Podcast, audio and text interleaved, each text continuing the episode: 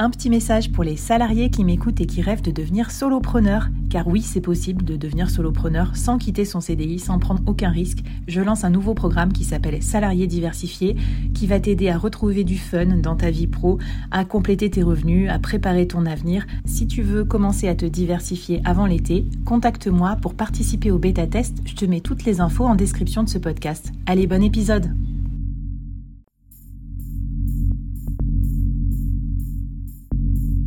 Entreprendre en solo, en toute liberté, sans employé et développer un business rentable, scalable et durable, c'est possible.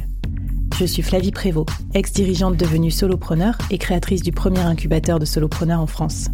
Avec ce podcast, j'ai voulu créer le board que j'aurais aimé avoir à mes côtés quand je me suis lancée en solo. Un board composé des meilleurs experts, disponible chaque semaine gratuitement à mon micro pour te donner des super conseils et te mettre au défi.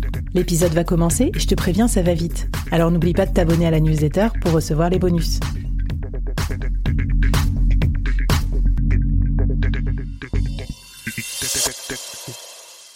Alors, comment on fait, Caroline, pour transformer son expertise en livrable?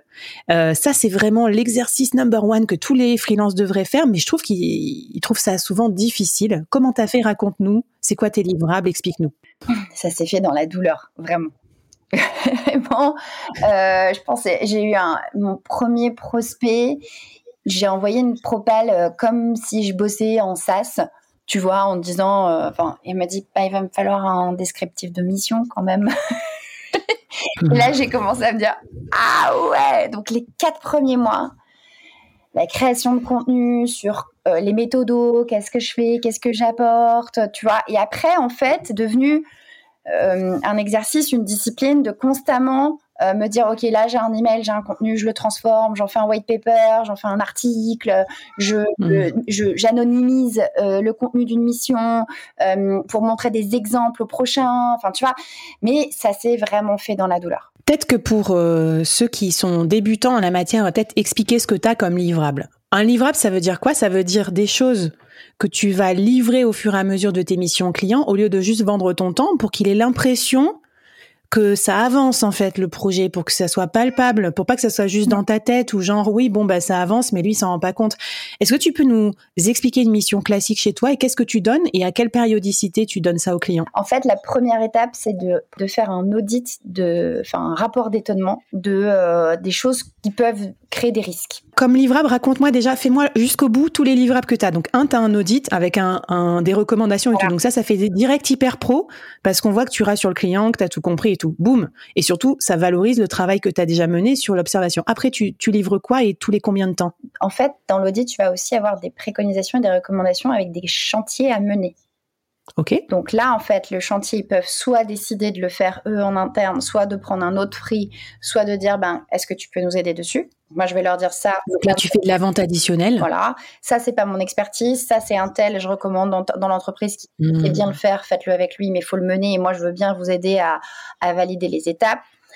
Donc là, tu fais de l'apport d'affaires Par exemple. Trop bien. Ensuite, moi, je bosse vraiment beaucoup avec les execs et je recommande à tous les freelances vraiment de bosser avec les execs parce qu'en fait, si tu veux euh, que ta valeur soit connue, il faut pas rester au niveau de là où tu livres forcément. Donc, si par exemple, tu as un freelance qui est plutôt euh, euh, génération de lead, ou tu vois, il faut vraiment que les execs ils sachent comment tu travailles et ce que tu fais. Donc, il y a tout un descriptif de méthodologie, euh, d'onboarding du comité exécutif sur la mhm. méthodologie.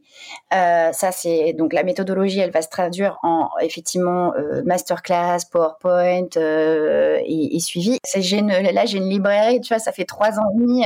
Comment tu les as fait pour les construire ces livrables au début? Tu les as fait pendant que tu étais en mission client? Les trois, quatre premiers mois où je me suis lancée, j'avais rien et il fallait construire, construire, construire. Donc euh, ça a été mhm. des nuits euh, à vraiment construire.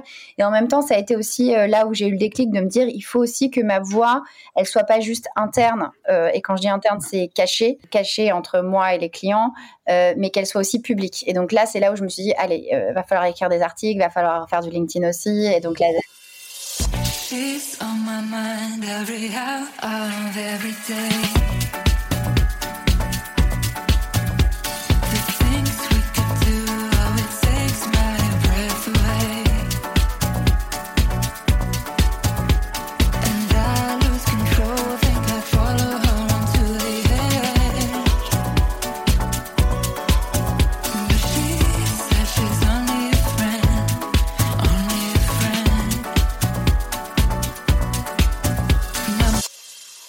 Ça t'a donné de la matière en fait pour euh, un peu le tremplin de te dire bon bah ok je vais rendre ça public et je vais montrer au, monde aussi le bon travail que je fais. Écoute trop bien. Euh, du coup je pense que ça c'est un bon truc à faire pour tout le monde. Donc profitez de votre prochaine mission client peut-être pour commencer à documenter. Est-ce que tu as un défi à nous donner pour qu'on pratique cet exercice et qu'on arrive à avoir une belle bibliothèque comme toi à la fin qui, bah voilà, qui appuie notre crédibilité en tant qu'expert? L'idée, c'est de retrouver dans tes cinq euh, derniers grands clients avec qui ça s'est super bien passé. Déjà d'aller les rappeler. Alors ça, on ne fait pas toujours, mais d'aller les rappeler, leur dire quels sont, quels sont les grands points de la mission que tu as qui fait que, que, que, sans lesquels tu aurais pu euh, aller plus loin.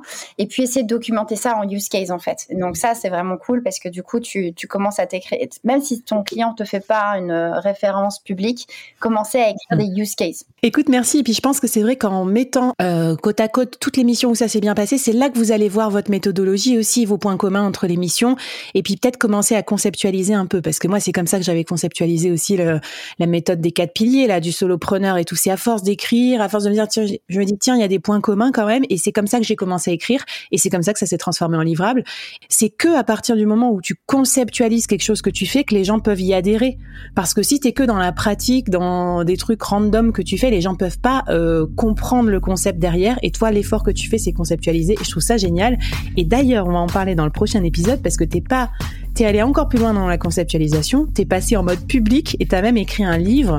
Donc les livrables se sont transformés en livres, on va en parler dans le troisième épisode. Écrire un livre pour devenir encore plus crédible et encore plus désirable de ses clients cibles. C'est parti